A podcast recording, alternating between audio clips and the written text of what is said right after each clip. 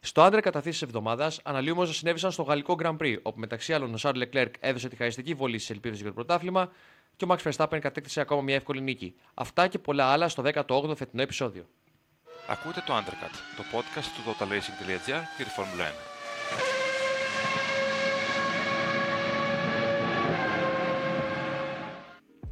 1. Χαίρετε!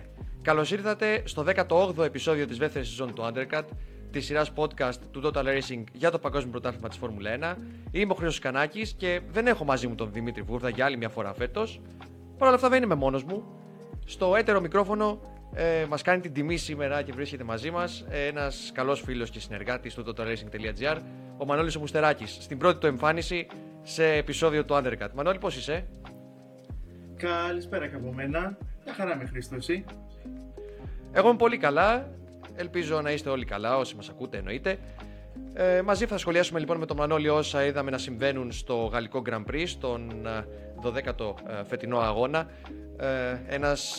Μια κούρσα η οποία ενδεχομένως να αποβεί και καθοριστική στην έκβαση του φετινού παγκόσμιου πρωταθλήματος, με δεδομένο ότι ο Σαρλ Λεκλέρ εγκατέλειψε τον αγώνα, ο Μαξ Φερστάπεν κατέκτησε ακόμα μια νίκη, ανοίγοντας την διαφορά ανάμεσά τους στους 63 βαθμούς, με 10 αγώνες να απομένουν για την ολοκλήρωση της τρέχουσας περίοδου.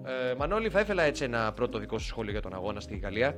Κοίτα, Χρήστο, προσωπικά για μένα το Grand Prix της Γαλλίας το φετινό, θα έλεγα πως ήταν για τα στάνταρ του ίδιου του γαλλικού Grand Prix αρκετά εντυπωσιακός. Το Paul Ricard σαν πίστα συνήθως δεν γεννά καλούς αγώνες, αλλά θα έλεγα πως ο φετινός, ειδικά με τα δράματα του Μονεγάσκου και της Μάκης που είδαμε πιο πίσω στην κατάταξη, ήταν αρκετά εντυπωσιακός. Πράγματι ήταν ένας ενδιαφέρον αγώνας, σίγουρα όχι στο επίπεδο του Silverstone, ας πούμε, για παράδειγμα, όπου είδαμε να συμβαίνουν πράγματα και θαύματα, ή ακόμα και του Αυστριακού Grand Prix, όπου υπήρξαν διάφορα απρόπτα. Παρ' όλα αυτά, μένουμε με την εντύπωση ότι το πρωτάθλημα ενδεχομένως να έχει ολοκληρωθεί. Εγώ προσωπικά, Μανώλη, είχα αναφέρθει σε προηγούμενο επεισόδιο του Undercut, μάλιστα νομίζω ήταν μετά τον αγώνα στην Αυστραλία, ότι ασφαλή συμπεράσματα για το πού πηγαίνουμε φέτος θα αποκτούσαμε μετά τη Γαλλία, και πράγματι δικαιώθηκα, γιατί η διαφορά πλέον άνοιξε. Ο Σαρλ Λεκλέρ είχε ακόμα μια εγκατάλειψη, την τρίτη φετινή του σε 12 αγώνες. Ο Μονεγάσκος, ο οποίος, για να πούμε σιγά σιγά και στα θέματα της εκπομπής, τελείωσε τις ελπίδες του νομίζω στην Γαλλία. Διαλύθηκαν οι ελπίδες του όταν χτύπησε τις μπαριέρες της 11ης στροφής του Πολ Ρικάρ. Θα πρέπει να αναγνωρίσουμε βέβαια κάποια πράγματα, όμως θα ήθελα αρχικά, Μανώλη, να μου δώσεις έτσι την δική σου αίσθηση από την οδήγηση του Λεκλέρ και το λάθος που έκανε την Κυριακή στον αγώνα. Εντάξει, σίγουρα ο Λεκλέρ φέτος οδηγεί σε ένα πάρα πολύ ψηλό επίπεδο. Αυτό οδηγεί φυσικά και σε ορισμένα λάθη υποπίεση, τα οποία ο Μονεγάσκος δεν συνήθιζε στα προηγούμενα έτη να κάνει, είναι αλήθεια.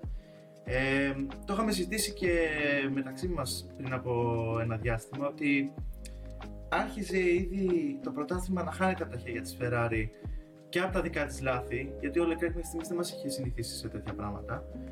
Αλλά εδώ στη Γαλλία πολλοί έχουν συνδυάσει το συμβάν του Λεκλέρ, ο οποίος έχασε, να θυμίσουμε στον κόσμο, στην ταχύτερη δεξιά στροφή, μετά τη δεύτερη ευθεία στο σικουρί του Πολ Ρικάρντ, τον έλεγχο του μονοθεσίου.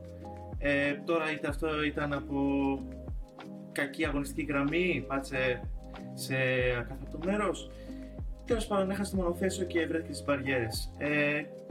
Έτσι κατάφερε και ο ίδιος ο Max Verstappen να μεγάλωσε τη διαφορά του. Και ναι, είναι πιστεύω αρκετά δύσκολο σε αυτό το σημείο της σεζόν να ανακάμψει αυτή τη διαφορά ο Leclerc. Να πούμε σε αυτό το σημείο ότι ο Ματία Μπινότο δήλωσε μετά το τέλος του αγώνα ότι η εγκατάλειψη του Leclerc οφείλεται αποκλειστικά στο οδηγικό λάθος και δεν έχει καμία απολύτως σχέση με τα όσα διάφοροι διατράνωσαν, ας πούμε, μετά την εγκατάλειψη του ότι επρόκειτο για θέμα με τον γκάζι, όπως το αντίστοιχο που αντιμετώπισε στον προηγούμενο αγώνα ο Μονεγάσκος. Όλοι πιάστηκαν από το team radio της Ferrari και έβγαλαν διαστικά συμπεράσματα. Είχε αρκετή πλάκα, ομολογουμένος Μανώλη, να το βλέπεις αυτό να εκτυλίσσεται στα social media κατά τη διάρκεια του αγώνα. Από εκεί και πέρα, θα πρέπει να αναγνωρίσουμε κάποια πράγματα για τον Leclerc, έτσι. Είναι η πρώτη του σεζόν φέτος, στην οποία ευθέως διεκδικεί το πρωτάθλημα. Στις προηγούμενες περιπτώσεις, στις προηγούμενες χρονιές του με την Ferrari, ο Leclerc με το ένα ή με τον άλλο τρόπο δεν βρισκόταν στο κυνήγι του πρωταθλήματος. Δεν θυμάμαι ποτέ πριν οδηγό ο οποίος βρέθηκε για πρώτη φορά μπροστά στην πιθανότητα να διεκδικήσει ένα πρωτάθλημα, να είναι τόσο συνεπής και τόσο ακριβής στις κινήσεις του και στην οδήγησή του, ώστε να κατακτήσει τον τίτλο. Αυτό θα πρέπει να αναγνωρίσουμε στον Leclerc. Είναι το δεύτερο λάθος που κάνει φέτος, άλλωστε. Το σημαντικότερο κομμάτι της διαφοράς που υπάρχει σε σύγκριση με τον Verstappen οφείλεται εν πολλοίς στην Ferrari και όχι στον ίδιο. Δυστυχώς, ευτυχώς, όπως θέλει το βλέπει ο καθένας. Την προηγούμενη φορά που έκανε λάθος ο Leclerc στην Ίμολα κατάφερε να τερματίσει τον αγώνα. Αυτή τη φορά εγκατέλειψε και βρίσκεται με την πλάτη στον τοίχο. Από εδώ και πέρα είναι το ζήτημα, Μανώλη, τι θα συμβεί. Έχει βάλει το χεράκι της Ferrari σε όλη την κατάσταση, όπως είπα, αλλά ακόμα κι αν έχει κάποια υπεροχή σε, υπό την άποψη του ρυθμού, ας πούμε, συγκρίση με την Red Bull, δεν βλέπω τον τρόπο με τον οποίο ο Leclerc μπορεί να γεφυρώσει ένα τέτοιο χάσμα. Επομένως, θα συμφωνήσουμε. Από εκεί και πέρα, να μιλήσουμε λίγο πιο αναλυτικά για τις αποδόσεις των ομάδων, για την Ferrari και τη Red Bull. Ξεκινώντας από την Ferrari, παρά το γεγονός ότι ο Κάρλος Σάινζ, το μοναδικό μονοθέσιο της σκουντερία που τερμάτισε, ήρθε πέμπτος, δέχτηκε αρκετή κριτική και στη Γαλλία για τις επιλογές στη στρατηγική της. Ναι, σωστά. Και μου έκανε και τρομερή εντύπωση, όπως και σε όλους μας, η στρατηγική της Ferrari να βάλει στα pit τον Σάινζ. Ενίοτε ήταν με την μέση γόμα και όπως και εσύ πιστεύω θα πεις αργότερα και θα συμφωνήσεις μαζί μου, ίσως άρχισε να χάνει τον ρυθμό της η μέση γόμα προς το τέλος του αγώνα και θα κινδύνευε από τον Pérez αργότερα και από τον Russell ενδεχομένως, αλλά η αλήθεια είναι πως η Ferrari από θέμα απόδοσης ήταν ταχύτερη της Red Bull στο Κυριακό και ο Leclerc ο ίδιος με το μονοθέσιο φαινόταν πως μπορούσε να αντιμετωπίσει τον Verstappen και τις επιθέσεις του καθ' όλη τη διάρκεια του αγώνα. Τώρα από το ατύχημα και πέρα δεν ξέρουμε τι θα μπορούσε να έχει συμβεί, κασίες κάνουμε. Όσον αφορά το Sainz, και έκανε ένα καλό αγώνα και κατάφερε να μειώσει την βαθμολογική ζημιά που προκλήθηκε στη Ferrari. Τώρα το σχόλιο σου για τη Ferrari και τις στρατηγικές θα ήθελα. Γιατί θα ήθελες, Οκ. Κοίταξε να δεις. Πιστεύω ότι είναι άδικη η κριτική που δέχθηκε η Ferrari για το δεύτερο pit stop του Sainz. Είχε τη μεσαία γόμα, είχε κάνει το pit stop του μετά το αυτοκίνητο ασφαλείας λόγω του ατυχήματος του Leclerc. Η μέση γόμα δηλαδή μετρούσε ήδη περίπου 24-25 γύρους ζωής σε εκείνο το σημείο. Δεν έχω την αίσθηση, δεν πιστεύω ότι θα διατηρούταν σε τέτοιο επίπεδο μέχρι το τέλος του αγώνα, ώστε να μπορέσει να ανοίξει τη διαφορά από τους Pérez και Russell, τους οποίους ο Ισπανός κατάφερε να περάσει μες στην πίστα. Θυμίζουμε ότι μετά το pit stop εκείνο, το πρώτο pit stop του Sainz στον αγώνα, είχε ένα καπέλο 5 δευτερολέπτων ως ποινή για unsafe release, το οποίο θα το συζητήσουμε στη συνέχεια. Παρ' όλα αυτά, ο Sainz μπήκε στα pit, ήταν ασφαλής επιλογή. Θεωρώ ότι με αυτόν τον τρόπο, γνώμη μου είναι αυτή, έτσι, κάλυπταν το ενδεχόμενο να προκύψει κάποιο αυτοκίνητο ασφαλείας ή κάτι τέτοιο στο τελευταίο στάδιο του αγώνα, στους τελευταίους γύρους, ώστε με πιο φρέσκια γόμα να βρίσκονταν σε πιο πλεονεκτική θέση. Θα μου πείτε, δεν μπορείς να ξέρεις πόσο χρόνο θα έχαναν σε σύγκριση με τον Sainz αν βρισκόταν στην πίστα ο Ισπανός, ο Russell με τον Pérez που είχαν τη δική τους μάχη, τη δική τους όμορφη μάχη, την οποία θα συζητήσουμε επίσης στην συνέχεια. Είναι υποθέσεις όλα αυτά. Δεν ήταν τόσο εξόφθαλμα λάθος η επιλογή της Ferrari όσο παρουσιάστηκε. Δέχομαι το ότι το κοινό είναι αρνητικά προκατειλημμένο απέναντι στην Ιταλική ομάδα φέτος, αλλά εντάξει, δεν μπορείς να τους χρεώσεις και αυτό μετά από όσα συνέβησαν. Ίσως και το pit stop το οποίο καθυστέρησε ο Ισπανός και εξαιτίας αυτού δέχτηκε και την ποινή μάλιστα, να οφείλεται και στον πανικό που επικράτησε μετά την εγκατάλειψη του Λεκλέρκ. Θα ήθελα ένα συνολικό σχόλιο, Μανώλη, από εσένα για τον Σάινθ. Ήσουν κάπως πιο φιδωλός από την αρχή. Νομίζω ότι έκανε τον καλύτερο του φετινό αγώνα. Ήταν όντως μια εντυπωσιακή επίδοση από τον Ισπανό. Εντάξει, κινούσε από τις τελευταίες θέσεις, δεν είχε τίποτα να χάσει. Τα έδωσε όλα. Τον βοήθησε και στρατηγική, κακά τα ψέματα, να ανέβει πίσω στην πετάδα της κατάταξης. Είχε διατηρήσει έναν πολύ δυνατό ρυθμό. Βρέθηκε μπροστά από Russell και Pérez, όπως και θα έπρεπε. Ίσως να μπορούσε να διεκδικήσει και κάτι παραπάνω αν παρουσιάζονταν θέματα για τους μπροστινούς.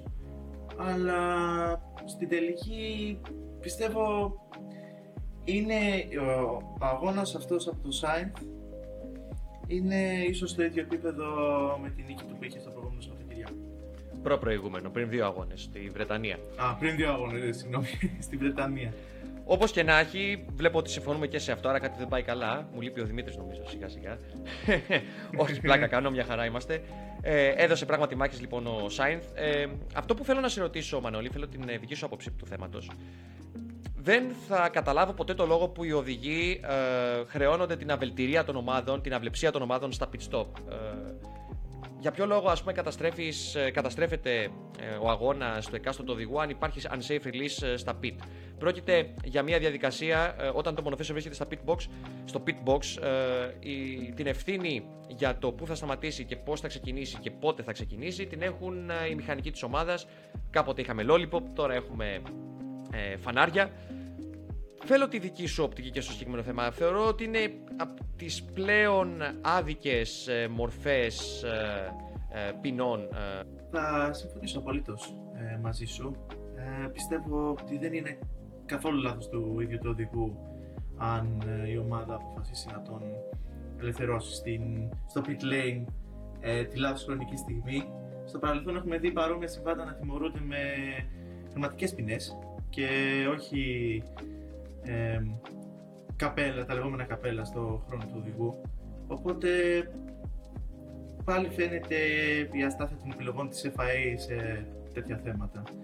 Δεν πιστεύω πως ήταν δίκαιη η επιλογή και όχι ότι είχε και ένα έκανε το μικρή διαφορά στον αγώνα του Σάινθ, αλλά σίγουρα είναι ένα θέμα το οποίο χρειάζεται συζήτηση.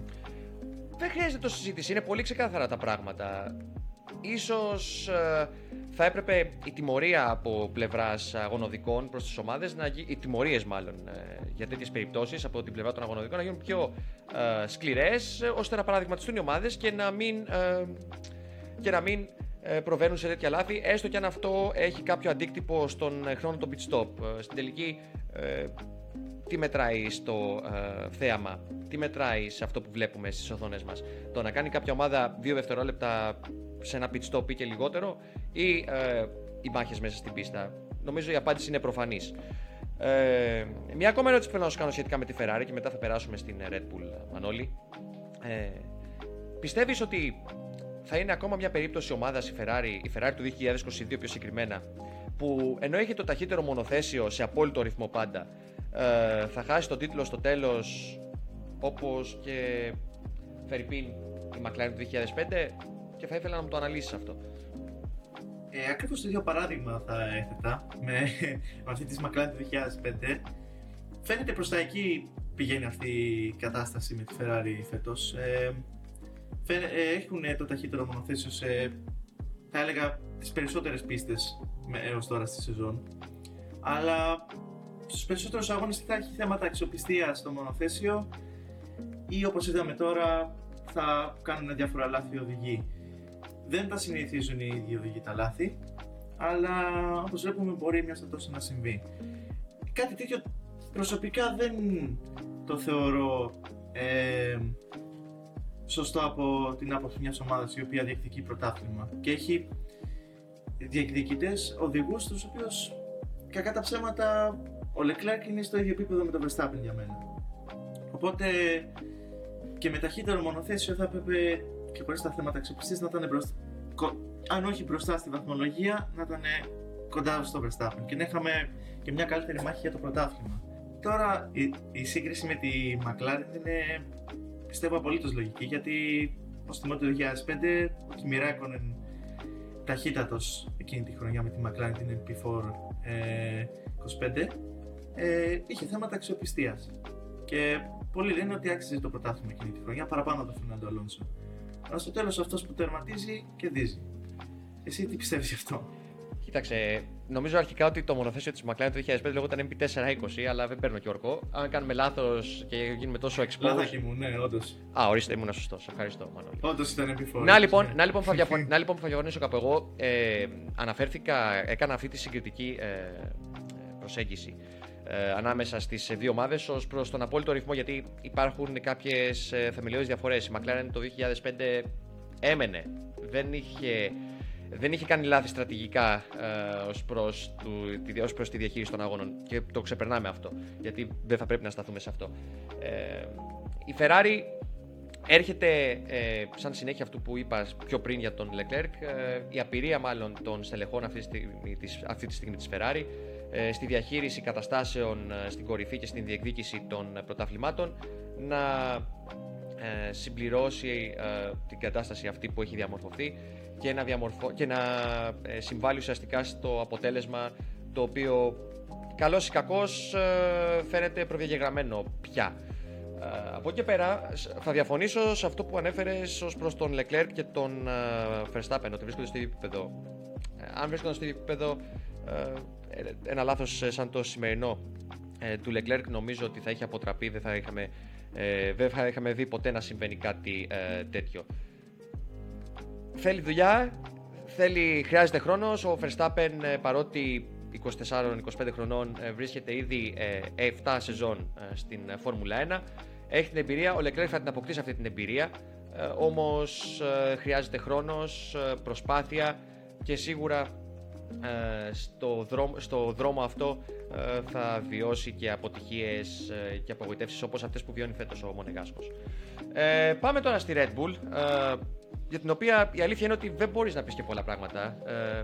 Με πολύ κοινικό τρόπο λειτουργεί ως ομάδα, τόσο ως σύνολη ομάδα όσο και ο Max Verstappen, δίχως τυπανοκρουσίες και δράματα, έρηδες στο εσωτερικό και το εξωτερικό της, είναι εκεί για να εκμεταλλευτεί το παραμικρό λάθος. Θέλω να μου δώσεις έτσι και τη δική σου οπτική για την φετινή Red Bull. Φετινή Red Bull όντως είναι μια ομάδα που αρχίζει και θυμίζει λίγο την παλιά καλή Mercedes των προηγούμενων ετών. Όντως με την παραμικρή ευκαιρία και σε αγώνες που ακόμα και η Ferrari είναι ταχύτερη, καταφέρνει και αρπάζει τις ευκαιρίες που της δίνεται, με ένα δίδυμο πολύ αρκετά δυνατό θα έλεγα, ειδικά με τον Max Verstappen που, όπως είπες και νωρίτερα και θα συμφωνήσω μαζί σου, βρίσκεται σε άλλο επίπεδο από τους υπόλοιπους. Δεν φαίνεται να έχει κάνει κανένα λάθος μέχρι στιγμής. Ίσως στην αρχή της σεζόν να έκανε μερικά λαθάκια, αλλά τώρα τα έχει εξαλείψει και αυτά πλέον. Και έχει και τον Pérez σαν δεύτερο οδηγό, ο οποίος όταν βρίσκεται σε φόρμα μπορεί και ακόμα να ξεπεράσει και τον Verstappen. Τώρα, ας πούμε, στη Γαλλία, εντάξει, δεν μπορούσε να φτάσει στο ρυθμό του teammate του. Είδαμε, είχε θέματα παλεύοντας με τις δύο Mercedes. Αλλά και πάλι, σαν ομάδα, η Red Bull, η φετινή, στο βάθος του χρόνου θα φανεί, μην πω και ανίκητη. Για μένα έχει κριθεί ήδη το πρωτάθλημα των κατασκευαστών. Γνώμη μου αυτή πάντοτε. Τώρα δεν ξέρω αν έχεις διαφορετική άποψη γι' αυτό. Όχι, νομίζω αυτό είπα και προηγουμένως. Μάλλον δεν με ακούς καλά, Μανώλη. Ο Verstappen, εγώ θα πω για τον αγώνα του Verstappen πιο συγκεκριμένα, ότι με την ασφυκτική πίεση που άσκησε στο Leclerc, ίσως και να βάλει το χεράκι του σε αυτό που έκανε ο Μονεγάσκος στη συνέχεια. Όντως. Έκανε λάθος, αλλά μην ξεχνάμε ότι τα ελαστικά του είχαν φτάσει σε οριακό σημείο. Επομένως, ένα πάτημα σε ένα σημείο πιο ακάθαρτο ενδεχομένως και έχασε τον έλεγχο της F175. Από εκεί πέρα δεν τίθεται το θέμα απώλειας της νίκης. Έκανε κρουαζιέρα κανονική ο Ολλανδός. Οποιοσδήποτε φίλαβλος έχει την αντίληψη ότι η ομάδα του και ο ίδιος μπορούν να απολέσουν ένα τέτοιο προβάδισμα και να υποπέσουν, ας πούμε, σε μια δίνη λαθών που θα τους φέρουν σε οριακή κατάσταση. Στη συνέχεια, στους επόμενους αγώνες, είναι είτε φεροβάμων ή αφελής, για να το πω πιο ευγενικά, μην πω τίποτα άλλο. Αυτό έχω να πω για την Red Bull. Τώρα για τον Pérez, εμένα με απογοήτευσε. Παρότι είχε μια αναλαμπή το Σάββατο στις κατακτήριες δοκιμές, βρέθηκε αρκετά κοντά στον Verstappen. Την Κυριακή το γεγονός ότι έμεινε τελικά πίσω και από τις δύο Mercedes, σίγουρα χτυπάει κάπως άσχημα αν αναλογιστούμε το μέγεθος της διαφοράς που έχει η Red Bull έναντι της γερμανικής ομάδας, που φαίνονταν μάλιστα και ένα τικ πιο αργή στο Paul Ricard, ασχέτως αποτελέσματος. Κοιμήθηκε κιόλας στο φινάλε με το Virtual Safety Car και αυτό ήταν το χειρότερο. Σημείο, το σημείο επανεκκίνησης. Εγώ δεν δέχομαι, θεωρώ μια φτηνή δικαιολογία αυτό που επικαλέστηκε ο Μεξικανός, ότι δεν έλαβε, ας πούμε, την ειδοποίηση ώστε να επιταχύνει. Δεν γίνεται σε έναν αγώνα Φόρμουλα 1 και σε αυτό το επίπεδο στο οποίο αγωνίζεται ο Pérez και βρίσκεται η Red Bull να χάνεις την συγκέντρωσή σου και την αυτοσκέντρωσή σου μάλλον και σε ένα τόσο κρίσιμο σημείο που διακυβεύεται το βάθρο, έτσι. Σωστά, άμα επιτρέψεις να κάνω και ένα τελευταίο σχόλιο για τον Pérez. Ήταν σχεδόν όντως κωμικό αυτό που συνέβη με τον Russell και εντάξει, ο Μεξικανός φάνηκε στην αρχή της χρονιάς, φαινόταν σαν να είχε βρει ένα ρυθμό και μια σταθερότητα στις επιδόσεις του. Δεν ήταν απαραίτητο συνέχεια στο επίπεδο του Verstappen, αλλά σε σχέση με το 21 ήταν πιο καλός στο qualifying και σίγουρα πιο καλός στους αγώνες. Τώρα στη Γαλλία πιστεύω θύμισε τον περσινό του εαυτό κάπως, δυσκολεύτηκε και την Παρασκευή στις δοκιμές. Όπως επίσης στις κατατακτήριες έπαθε μια αναλαμπή μικρή. Αλλά ναι, τον επόμενο αγώνα σίγουρα περιμένω πολλά παραπάνω από αυτό. Εγώ δεν θα έλεγα ότι περιμένω κάτι παραπάνω από τον Pérez. Έφτασε το πικ του σε εκείνο το διάστημα Ισπανία, Μονακό και Αζερμπαϊτζάν. Από εκείνο το σημείο και έπειτα σαν να έπεσε πάλι, σαν να γύρισε στα παλιά του λιμέρια βάσει απόδοσης πάντα. Δεν υπήρχε περίπτωση τώρα, αντικειμενικά κάποιοι είχαν επισημάνει ότι ο Pérez ίσως και να διεκδικούσε τον τίτλο επειδή είχε φτάσει σε κάποιο σημείο αρκετά κοντά στην πρωτιά. Να είμαστε σοβαροί, όσο υπάρχει ο Μαξ Φερστάπεν στην Red Bull και βρίσκεται σε αυτή την τρομακτική φόρμα μάλλον, δεν υπάρχει κανένα ενδεχόμενο και καμία περίπτωση οποιοσδήποτε άλλος οδηγός να τον απειλήσει για πολλούς και διάφορους λόγους, γιατί στη Red Bull έχουν ξεκαθαρίσει τους ρόλους τους.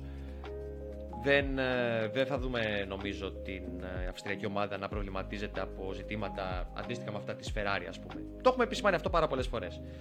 Λοιπόν, στη συνέχεια είχαμε την Mercedes, η οποία είχε το πρώτο διπλό βάφρο της φέτος, δεύτερη θέση για τον Χάμιλτον, τρίτη για τον Russell. 300 Χάμιλτον, 300 αγώνες συμπλήρωσε ο 7 φορές παγκόσμιος πρωταθλητής.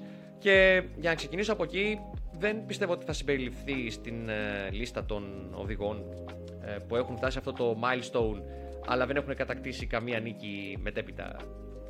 Μανώλη, εσύ τι λες? Εντάξει, σίγουρα ο Χάμιλτον καταρχάς μεγάλο επίτευγμα με τους 300 αγώνες και συνεχίζει να έχει τρομερές επιδόσεις σαν οδηγός. Ευελπιστώ εγώ και πιστεύω οι υπόλοιποι φαν του σπορ και η ίδια και η Mercedes να επιστρέψει σε καλύτερη φόρμα για να μπορεί να παλέψει με τις άλλες δύο μεγάλες ομάδες πλέον, τη Ferrari και τη Red Bull. Ο Χάμιλτον σίγουρα, άμα η Mercedes βρει καλύτερο ρυθμό ή καμία αναβάθμιση στο μονοθέσιο, σίγουρα του χρόνου την περιμένουμε δυνατότερη, θα μπορεί πάλι να διεκδικήσει για νίκες και να σπάσει ουσιαστικά αυτή την κατάρα που φαίνεται οι οδηγοί μετά τα 300 Grand Prix δεν μπορούν να διεκδικήσουν πλέον νίκες. Ναι, μεν βρίσκεται πίσω σε σύγκριση με τις δύο πρώτες ομάδες, όμως στη βαθμολογία, αν έχει κάποιος μάλλον μια ματιά στη βαθμολογία των κατασκευαστών, βρίσκεται μόλις 44 βαθμούς πίσω από τη Ferrari. Η Mercedes, η οποία έχει το κοκαλάκι της νυχτερίδας, τις Κυριακές πάντα παίρνει το μέγιστο δυνατό αποτέλεσμα. Πόσο δε μάλλον ήταν θετικό σε αυτή την περίπτωση στο Paul Ricard. Ο Χάμιλτον έχει βρει ξεκάθαρα τον εαυτό του, τον οποίο φαινόταν ότι είχε χάσει στο πρώτο κομμάτι της χρονιάς, πρώτους 6 με 7 αγώνες. Η W13 βέβαια είναι ένα μονοθέσιο που συναντά τις απαιτήσεις της ομάδας, όμως δεν πιστεύω ότι με τα ισχύοντα δεδομένα θα μείνουν παραπονεμένοι στο τέλος. Σίγουρα όχι, γιατί εντάξει, το μονοθέσιο όπως είπες είναι κατώτερο της περίστασης, των περιστάσεων, αλλά σε ορισμένες συνθήκες φαίνεται πως το μονοθέσιο της Mercedes σαν να ζωντανεύει και να δίνει αρκετή περισσότερη ταχύτητα στους οδηγούς τους, να μπορούν να διεκδικήσουν και το κάτι παραπάνω. Ειδικά οι Mercedes, θέλω να πω πως όπως είπαμε νωρίτερα ότι η Red Bull καταφέρνει και παίρνει ευκαιρίες όταν η Ferrari αποτυχάνει να κερδίσει αγώνες, η Mercedes κάνει το ίδιο ακριβώς, αλλά απέναντι στη Red Bull και στη Ferrari. Όταν δει ότι η μπροστινή 2 που είναι ούτε μακριά ούτε κοντά σε απόσταση, σε ταχύτητα και επιδόσεις, μόλις δει ότι και οι δύο αυτοί έχουν θέματα, έχει δύο πολύ ικανούς οδηγούς, και τον Τζορτζάσα και τον Λούι Χάμιλτον φυσικά, να αρπάξουν την οποιαδήποτε ευκαιρία ένα podium και πόσο μάλλον και μια νίκη αργότερα στη σεζόν. Βεβαίως, το θεωρώ δεδομένο ότι θα υπάρξει κάποια νίκη εκ μέρους της γερμανικής ομάδας στην πορεία της χρονιάς. Με μαθηματική ακρίβεια, αν παρατηρήσει κάποιος, μέσα στη βάρο των χρόνων έχουμε αγώνες απρόβλεπτους όπου γίνεται χαμός και ανατρέπονται τα ισχύοντα δεδομένα βάσει απόδοσης. Αργά ή γρήγορα θα συμβεί και φέτος αυτό, μένει να δούμε πού. Από εκεί και πέρα ήταν ο τέταρτος αγώνας στη σειρά που ο Χάμιλτον βρέθηκε μπροστά από τον Russell. Μου φαίνεται ότι ο Russell, παρά το βάφρο και την όμορφη μάχη που είχε με τον Σέρχιο Πέρες, τον οποίο κατάφερε να περάσει στο τέλος του αγώνα με αυτόν τον ευρηματικό τρόπο, ήταν μάλλον, είχε εν πάση περιπτώσει το μυαλό του στην κούρσα, όχι όπως ο Πέρες, ο οποίος μάλλον ξεχάστηκε στο τέλος, ή εν πάση περιπτώσει αδειμόνους, ή μάλλον είχε το μυαλό του στο να πιει τη σαμπάνια στο βάθρο και να μπει στο αεροπλάνο να φύγει από τη Γαλλία. Ο Russell όμως, όπως ήθελα να πω, έχει οπισθοχωρήσει πάντως, μου φαίνεται, σε σύγκριση με τον Χάμιλτον, έτσι. Αποτελεί παρελθόν το συγκριτικό πλεονέκτημα που είχε. Θα συμφωνήσω απολύτως. Κυρίως γιατί όντως στην αρχή της χρονιάς ο Russell κινούνταν σε πολύ ταχύτερο ρυθμό, θα έλεγα, από τον Χάμιλτον. Όπως είπαμε νωρίτερα, ο Χάμιλτον είχε τα θεματάκια του στην αρχή της σεζόν. Αλλά περιμέναμε όλοι τον Russell να απομακρύνει ουσιαστικά τον Χάμιλτον και από δίπλα τους και να εδραιωθεί σαν ίσως οδηγός με ίσα δικαιώματα στην ομάδα. Γιατί όλοι περιμέναμε τον Λούι Χάμιλτον φυσικά να ήταν ο πρώτος οδηγός. Αλλά τώρα στους τελευταίους αγώνες, όπως όλοι περιμέναμε, περισσότεροι τουλάχιστον, ο Λούις Χάμιλτον, όταν έρχεται αντιμέτωπος με δύσκολες περιπτώσεις και περιστάσεις, καταφέρνει πάντα να βρει κάτι καλύτερο μέσα του και να φέρει τρομερές επιδόσεις στην πίστα.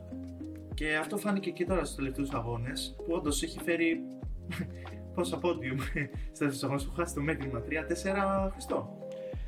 Τέταρτο συνεχόμενο ήταν αυτό. Τέταρτο συνεχόμενο, σωστά. Δημιουργείται λοιπόν εύλογα το ερώτημα με αυτά που λες και εσύ, Μανώλη.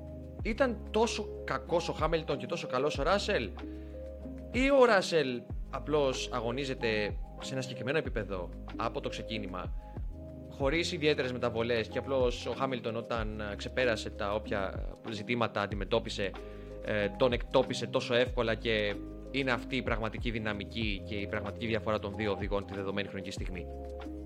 Κοίτα να δεις, εγώ προσωπικά τείνω προς το δεύτερο, δηλαδή το ότι ο Russell κινείται με συγκεκριμένο ρυθμό όλη τη χρονιά και ο Hamilton απλά είχε τα θεματάκια του στην αρχή της σεζόν, γιατί κακά τα ψέματα, όταν έχει συνηθίσει με ένα μονοθέσιο τόσο καλά τα προηγούμενα χρόνια και με τόσο μεγάλη διαφορά από τους υπόλοιπους, τόσο βέβαια το 2021,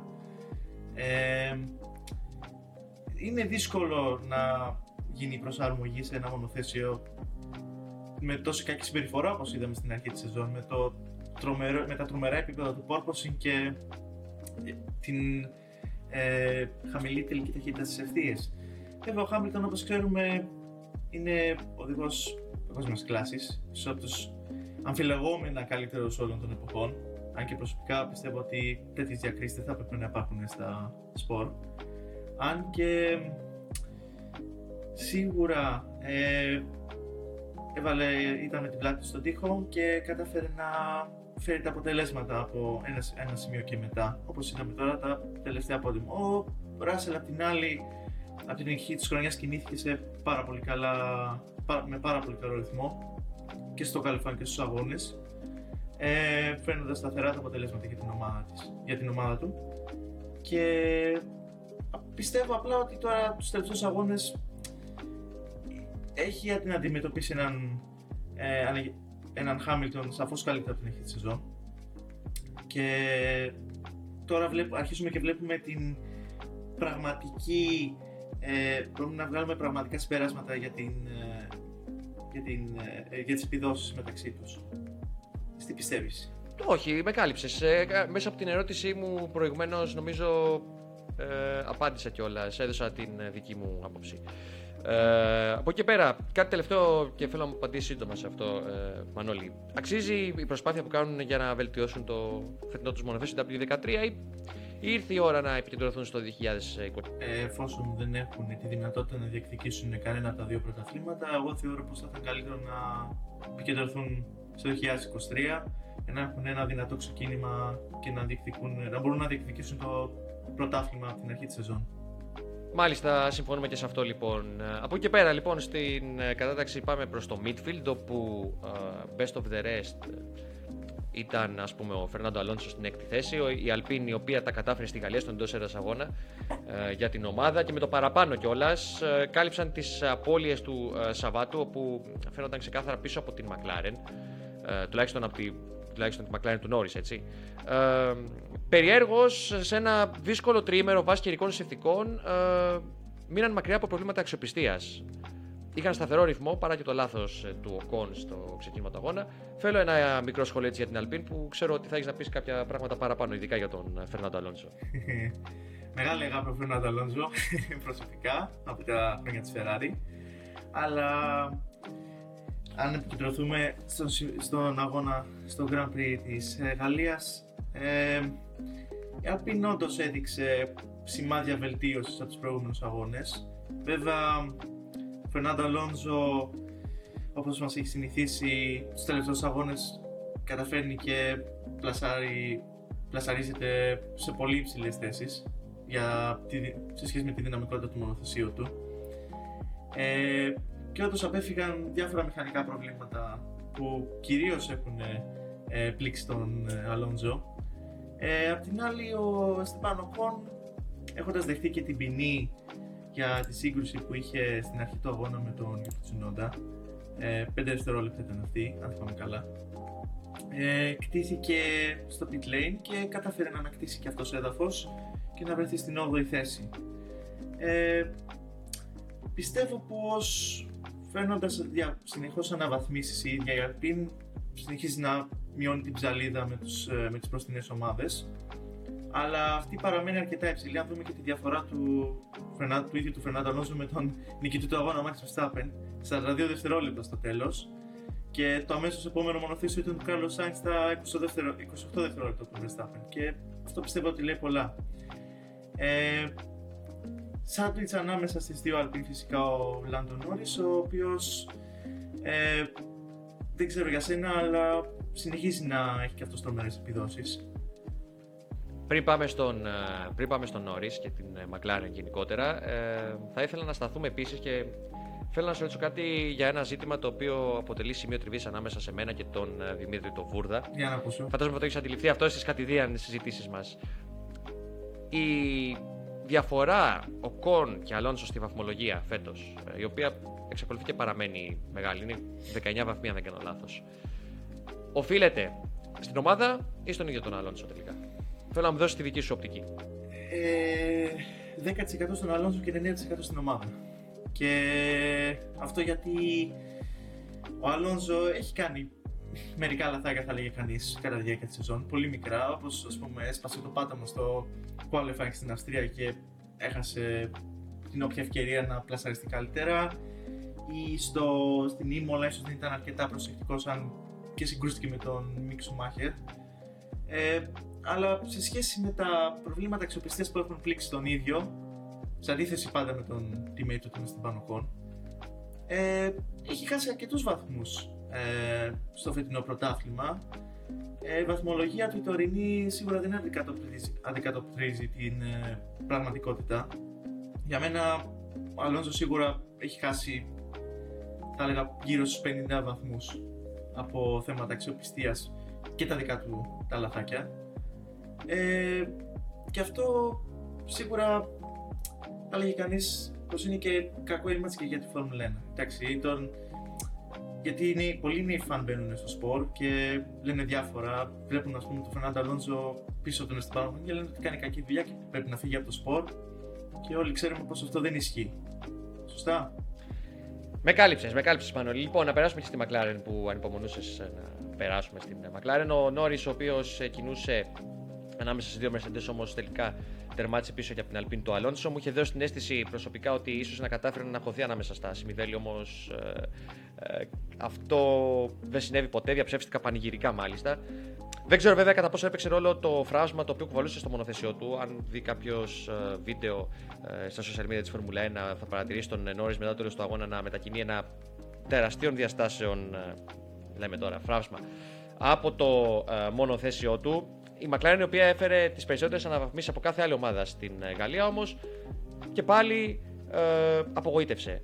Είναι μια ομάδα με πολλά πάνω και κάτω φέτος, όμως στην προκειμένη περίπτωση στη Γαλλία, εφόσον δεν κατάφεραν και πάλι να βρεθούν πιο ψηλά και να κατακτήσουν περισσότερους βαθμούς, νομίζω ότι αυτό θέτει και τον τόνο για το τι θα ακολουθήσει στην συνέχεια. Θέλω λοιπόν τώρα, Μανώλη, το σχολείο σου για την McLaren. Θα είμαι προσεκτικός με το τι θα πω, γιατί θα ακούει ο Δημήτρης Βούρδας και ξέρω πως έχει ιδιαίτερη συμπάθεια για αυτή την ομάδα. Να μην είσαι καθόλου προσεκτικός, λείπει. Ωραία, τέλεια. Μπορούμε να πούμε ό,τι θέλουμε. Ωραία. Χάλια όλα. Εντάξει, ξεκινήσουμε με τον Λάντο Νόρις. Όπως είπες, πέμπτη θέση εντυπωσίασης στις κατατακτήριες. Λειτουργούν οι αναβαθμίσεις στο μονοθέσιο της McLaren σε σχέση με την αρχή της σεζόν που θυμόμαστε. Ήταν καταστροφικά τα αποτελέσματα που είχαν, ειδικά στο qualifying. Βέβαια, φαίνεται να συνεχίσετε αυτό το μοτίβο των ομάδων τύπου Alpine και McLaren, κυρίως McLaren, να είναι πολύ δυνατές στις κατατακτήριες δοκιμές. Κυρίως από τη μεριά του Νόρις, γιατί ήταν και ο Ρικιάρντο για τον έναν ή τον άλλο λόγο δεν μπορεί να βρεθεί στο ίδιο επίπεδο στις κατατακτήριες με τον teammate του. Αλλά ομάδες, όπως έλεγα, τύπου McLaren, όταν έρχεται η ώρα του αγώνα δεν μπορούν να βρεθούν σε παρόμοιες θέσεις και να παλέψουν με τα ίδια μονοθήσια τα οποία παλεύουν στις κατατακτήριες. Ο Λάντο Νόρις βρέθηκε ανάμεσα στις δύο Mercedes στις κατατακτήριες, στον αγώνα δεν ήταν πουθενά. Σε σχέση με τον Λούι Χάμιλτον και τον Τζορτζ Ράσελ. Πόσο μάλλον και οι δύο Mercedes ανέβηκαν σε επιδόσεις και πάλεψαν για το πόντιουμ. Έπεσαν λοιπόν και οι δύο McLaren στα χνότα των Alpine, με τον Φερνάντο Αλόνσο να αρπάζει την έκτη θέση που ήταν φυσικά η ακριβώς επόμενη των μεγάλων ομάδων. Κοίταξε, πέραν όλων όσων είπες, υπάρχουν κάποια δεδομένα. Πρώτον, ότι οι Mercedes είναι σαφώς καλύτεροι τις Κυριακές. Το αναφέραμε αυτό πριν. Δεύτερον, η McLaren είναι η πιο ασταθής ομάδα του φετινού πρωταθλήματος. Έχει αντιμετωπίσει πολλά προβλήματα. Η Alpine έχει δείξει μια μεγαλύτερη σταθερότητα παρά τα δικά της προβλήματα. Από εκεί και πέρα, οι αναβαθμίσεις αυτές ήταν μια καλή ευκαιρία για να κλείσει η ψαλίδα προς τα πάνω. Μάλλον δεν συμβαίνει αυτό. Έχω προβλέψει ότι η McLaren φέτος θα έχει πάρα πολλά πάνω κάτω. Δεν είναι τυχαίο ότι, ας πούμε, στο ξεκίνημα της σεζόν βρέθηκε στον Μπαχρέιν, ήταν ένα γύρο πίσω και ίσως και η χειρότερη ομάδα του αγώνα, και δύο αγώνες μετά στην Ίμολα κατέκτησε βάφρο με τον Νόρις. Είναι μια περίπτωση η McLaren που μέσα στη διάρκεια της χρονιάς, στο δεύτερο μισό, θα κρυφθούν πολλά από την προσέγγιση που θα ακολουθήσει για το μέλλον. Ήταν υποφερτός κάπως και ο Ρικιάρντο σήμερα, κατέκτησε βαθμούς, πάλι κάτι του λείπει. Ο Ρικιάρντο, ο οποίος χωρίς κίνητρο και αυτοπεποίθηση προσπαθεί να μαζέψει τα σημάζευτα, θα έλεγα. Λοιπόν, πάμε τώρα σιγά σιγά, επειδή τελειώνει και ο χρόνος μας, πάμε στο πιο πίσω μέρος του grid. Θα ήθελα ένα έτσι συνοπτικό σχόλιο, Μανώλη, δικό σου για τις ομάδες που σε απογοήτευσαν και τους οδηγούς που σε απογοήτευσαν στο Γαλλικό Grand Prix. Σίγουρα για μένα προσωπικά ο οδηγοί που απογοήτευσαν αρχικά ήταν ο Πέρες, όπως είπαμε και νωρίτερα, που δεν κατάφερε να κάνει το κάτι παραπάνω σήμερα απέναντι στις Μερσεντές. Θα έλεγα οι δύο, βασικά κυρίως ο Πιέρ Γκαζλί, ο οποίος με την Αλφα Τάουρι δεν μπόρεσε να παλέψει και με τις δύο Άστον Μάρτιν μπροστά του και να μπει στη βαθμολογούμενη δεκάδα στο Grand Prix της πατρίδας του. Και πέρα και ο Βάλτερι Μπότας, από όσο βλέπω και από όσο θυμάμαι, δεν τα πήγε και τόσο καλά με την Αλφα Ρωμαίο. Οι υπόλοιποι, θα έλεγα, είχαν ένα σχετικά διάφορο αγώνα. Εντυπωσιακή σίγουρα ήταν και οι δύο Mercedes, τον Χάμιλτον Ράσελ, ο Verstappen όπως πάντα, κανένα λάθος. Άσε τις μπροστινές ομάδες, μιλάμε για πίσω τώρα, Μανώλη. Μιλάμε για πίσω, εντάξει, με κάλυψες. Με κάλυψες, πράγματι για την Αλφα Ταουρί ήταν καταστροφή ο αγώνας, σε ένα τρίμερο πόνταραν πολλά και αυτοί είχαν φέρει αρκετές αναβαθμίσεις. Ο Γκασλί ήταν άτυχος το Σάββατο στο Q1, βρέθηκε πολύ κοντά στο τετακέ του Άλμπον, το οποίο του στέρισε χρόνο και την πρόκριση στην συνέχεια. Την Κυριακή δεν είχε το ρυθμό, από ό,τι φαίνεται, ευνεπλάκι βασικά και στα τρενάκια DRS που σχηματίστηκαν στο midfield, ώστε να καταφέρει να κερδίσει κάποιες θέσεις παραπάνω. Αυτός που ήταν πραγματικά τυχός ήταν ο Yuki Tsunoda, ο οποίος βρέθηκε στο Q3 το Σάββατο. Την Κυριακή τον χτύπησε ο Esteban Ocon στην εκκίνηση και από εκεί και πέρα ουσιαστικά ο αγώνας του έλαβε τέλος. Ολοκληρώθηκε, δεν μπορούσε να διεκδικήσει τίποτα παραπάνω. Είχε και ζημιά στο μονοθέσιό του, από την οποία εγκατέλειψε εν τέλει ο Ιάπωνας. Φέτος, από εκεί και πέρα, θέλω να... Βασικά, θα πω πρώτα για την Αλφα Ρωμαίο. Θέλω να πω και για την Αλφα Ρωμαίο, για να το προλάβω από τώρα, παρότι θα σε ρωτήσω και συνέχεια, για μένα ήταν η χειρότερη ομάδα του τριημέρου στην Γαλλία. Είναι η ομάδα εκείνη που έχει οπισθοχωρήσει περισσότερο από κάθε άλλη βάση απόδοσης φέτος στο πρωτάθλημα. Δεν ξέρω, δεν μπορώ να καταλάβω, δεν μπορώ να διανοηθώ τον λόγο που η ελβετο-ιταλική ομάδα βρίσκεται σε αυτή την κατάσταση, ειδικά μετά τα όσα είδαμε στην Γαλλία, παρότι είχαν δώσει εξαιρετικά δείγματα στην αρχή της χρονιάς. Λοιπόν, γυρίζω τώρα πάλι στην Αλφα Ταόρι. Ο Τσουνόντα φέτος είναι ευθέως ανταγωνιστικός προς τον Γκασλί. Δίνει απαντήσεις, πιστεύεις και εσύ ότι δίνει απαντήσεις απέναντι στην κριτική την έντονη που δέχθηκε πέρσι και σε ένα σημείο και φέτος, μετά από κάποια λάθη που έχει κάνει? Σίγουρα, σε σχέση με πέρσι, βρίσκεται σε πιο ανταγωνιστικό επίπεδο και απέναντι στο teammate του. Φαίνεται να έχει στρώσει λίγο σαν οδηγός, αν επιτρέπεται αυτή η έκφραση. Κάνει λιγότερα λάθη. Τώρα δεν ξέρω αν το κλείσιμο της ψαλίδας μεταξύ αυτού και του Γκασλί οφείλεται στο ίδιο το επίπεδο του δικό του που έχει ανέβει, είτε στο Γκασλί να έχει πέσει. Γιατί ο Γκασλί πέρυσι έκανε θαύματα, αν θυμόμαστε. Και εντάξει, σίγουρα έκανε silence στους haters, όπως λέμε, ο Τσουνόντα, ειδικά στις κατατακτήριες. Τώρα στον αγώνα ήταν άκρος άτυχος, είχε την επαφή και αναγκάστηκε να εγκαταλείψει. Μάλιστα. Λοιπόν, θέλω να μου δώσεις το top 5. Top 5 οδηγών, δικό σου, έτσι. Top 5 οδηγών. Υπάρχουν... Σίγουρα, λοιπόν, στην κορυφή θα έβαζα τον Verstappen, αλάνθαστος, ταχύτατος, πίεσε τον Leclerc σε σημείο που ο ίδιος ο Μονικάσκος έκανε λάθος. Μετά θα έβαζα ακριβώς στη δεύτερη θέση, στο ίδιο, αν μπορούσε, επίπεδο μας με τον Verstappen, τον Κάρλος Σάινζ, που έκανε τρομερό αγώνα, όπως τονίσαμε και νωρίτερα. Τρίτη-τέταρτη θέση, όχι με ακριβή σειρά, τα δύο Mercedes, του Russell και Hamilton, που μεγιστοποίησαν τους βαθμούς τους οποίους μπορούσαν να πάρουν από αυτόν τον αγώνα.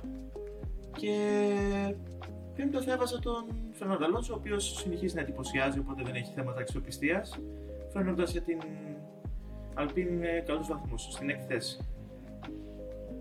Έχουμε το ίδιο top 5 με διαφορετική σειρά όμως. Για μένα είναι οδηγός του αγώνα ο Σάινθ. Ήταν ο καλύτερος του φετινός αγώνας, όπως είπα και πριν. Έπειτα ακολουθεί ο Χάμιλτον. Προξενεί εντύπωση το γεγονός ότι ούτε απείλησε. Εντάξει, ούτε απειλήσε, και ίσως είναι φυσιολογικό, αλλά ούτε και απειλήθηκε από πίσω. Δηλαδή, ακόμα και στο κομμάτι όπου ο Πέρες βρισκόταν κοντά του, στο πρώτο σημείο του αγώνα, κατάφερε με άνεση να τον διατηρήσει πίσω του και εν τέλει άνοιξε τη διαφορά έτσι περισσότερο. Έπειτα ο Φερστάπεν, ο Ράσελ και ο Φερνάντο Αλόνσο. Χειρότερη ομάδα για σένα, Μανώλη? Αλφα Ρωμαίο. Ωραία. Και χειρότερος οδηγός? Θα έλεγα Λεκλέρ, αλλά εντάξει, δεν είναι τόσο δικαιό. Όχι ρε Μανώλη, εντάξει, είπαμε. Όχι Λεκλέρ. Όχι Λεκλέρ, γι' αυτό λέω. Θα έλεγα Valtteri Bottas. Το ακούω. Εγώ έχω τον έτερο οδηγό της Αλφα Ρωμαίο, τον Γκουανιούζου, ο οποίος είχε μάλιστα και σύγκρουση με τον Μίκ Σουμάχερ. Ένα ολέθριο λάθος, ίσως και αστείο λάθος του Κινέζου, με τον τρόπο μάλιστα που προσέγγισε το Apex στην 11η στροφή της πίστας. Κατέστρεψε και το δικό του αγώνα αλλά και τον αγώνα του Μικ Σουμάχερ. Εντάξει, σε κάθε περίπτωση νομίζω ότι κινούμαστε στο ίδιο μήκος κύματος, εφόσον έχουμε την ίδια χειρότερη ομάδα και ως χειρότερους οδηγούς το διοικητικό της Βίδημο. Βαθμολογία αγώνα, ναι, βαθμολογία αγώνα τι θα έβαζες, Μανώλη? Σαν αγώνας. Ναι, βαθμολογία, πώς θα το...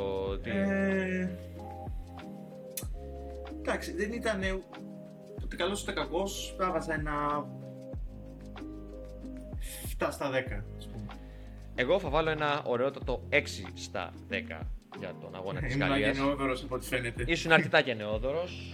Επίσης συμφωνήσαμε και πάρα πολλές φορές σε αυτό το επεισόδιο, επομένως αυτό δεν ξέρω πώς να το εκλάβω για την συνέχεια.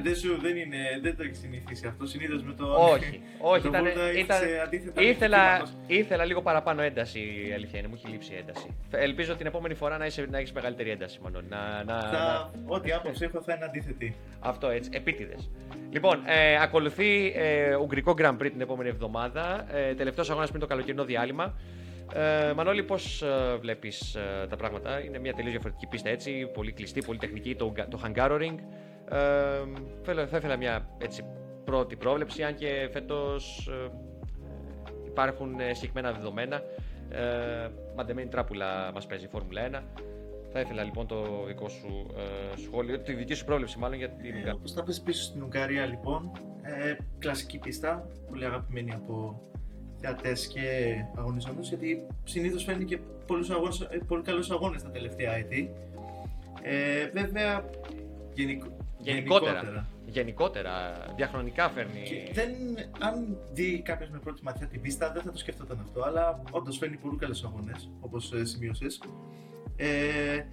Εκθήσεως τα προηγούμενα έτη, η Red Bull ήταν πάρα πολύ δυνατή εκεί πέρα, λόγω της φιλοσοφίας του μονοθεσίου της. Φέτος έχουν αλλάξει κάπως τα πράγματα. Έχουμε Ferrari και Red Bull να είναι σε σχεδόν ίδιο επίπεδο και στις αργές τροφές που κυριαρχούν την πίστα του Hungaroring ούτως ή άλλως.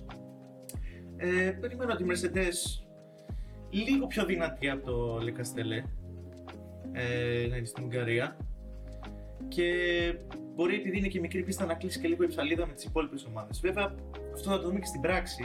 Δεν ξέρω τι πιστεύεις. Δεν θα κάνω πρόβλεψη για άλλη μια φορά. Θα αποφύγω τις προβλέψεις, γιατί όποιος ακούει το Undercut από το ξεκίνημα του πέρσι έως και ένα σημείο θα έχει καταλάβει ότι δεν είμαι και πολύ καλός σε αυτά και δεν θέλω να εκτίθεμαι. Έλα, είναι η πρώτη μου φορά, πρέπει να κάνεις μια πρόβλεψη. Η Ferrari έχει ένα προβάδισμα. Όποιος δεν το βλέπει αυτό, εθελοτυφλεί έναντι της Red Bull. Μιλάμε τώρα βέβαια για μια κλειστή πίστα. Έχει ένα ενδιαφέρον από εδώ και πέρα πώς θα λειτουργήσει γενικότερα η Ferrari στην κατάσταση που έχει περιέλθει, με το πρωτάθλημα να έχει ουσιαστικά χαθεί, τόσο το πρωτάθλημα των οδηγών όσο και το πρωτάθλημα κατασκευαστών, και με δεδομένο πάντα έτσι αυτό που είπα, το πλεονέκτημα που έχεις σε απόδοση, έστω και οριακά. Περιμένουμε πολύ μεγάλο ενδιαφέρον την μάχη των δύο ομάδων στην Ουγγαρία, ίσως και κάποια άλλη ομάδα να κάνει κάποια έκπληξη. Γενικότερα στο Hungaroring έχουμε δει πολλοί απρόβλεπτους αγώνες και απρόβλεπτα αποτελέσματα. Δεν χρειάζεται να πάμε πολύ μακριά. Πέρσι νικητής είχε αναδειχθεί ο Esteban Ocon σε έναν εξόχως επεισοδιακό αγώνα. Από το πουθενά. Ναι, εντάξει, δηλαδή η Ουγγαρία πολλές φορές σου έχει χαρίσει τέτοιους αγώνες. Η πρώτη νίκη του Button, ας πούμε, μου έχετε εμένα το 2006 με τη Honda. Σε κάθε περίπτωση, Μανώλη, σε ευχαριστώ πολύ για την παρέα. Τιμή μου και πάλι που ήσουν μαζί μου σε αυτό το επεισόδιο του Undercut, το 18ο της δεύτερης σεζόν. Όσοι μας ακούσατε, αν σας άρεσε αυτό, αν σας άρεσε μάλλον αυτό που ακούσατε, ένα like, subscribe στο κανάλι μας στο YouTube, like επίσης και subscribe στις πλατφόρμες ακρόασης που ανεβαίνει το Undercut, στο Spotify, το Apple Podcast κτλ. Like και follow στα social media του totalracing.gr, το Facebook, το Twitter και το Instagram που ανεβαίνουν συνεχώς ειδήσεις. Να μας ακολουθήσετε στο server μας στο Discord, στον οποίο βρισκόμαστε συνεχώς και μαλώνουμε παντός επιστητού. Συζητάμε για τα πάντα. Είμαστε πρόθυμοι και έτοιμοι να απαντήσουμε τις ερωτήσεις και όποιες απορίες μπορεί να έχετε. Ραντεβού την επόμενη εβδομάδα, καλώς ήρθατε των πραγμάτων, μετά τον αγώνα της Ουγγαρίας. Να είστε όλοι και όλες καλά. Καλή συνέχεια και από μένα. Καλή εβδομάδα και ραντεβού στο Hungaroring.